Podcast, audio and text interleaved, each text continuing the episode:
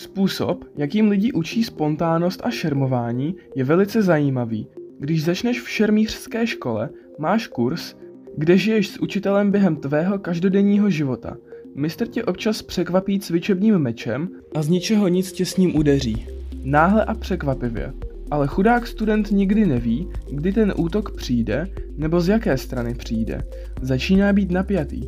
Pak začne být ostražitý a koukat se všude kolem sebe, aby věděl, odkud to přijde. Když už si myslí, že učitel bude za rohem a je na to připraven, učitel ho však najednou udeří ze zadu. Takže se nakonec vzdá. Není tu vůbec žádný způsob, jak se připravit na ten útok. Takže prostě chodí kolem smířený, že když ho udeří, tak ho udeří.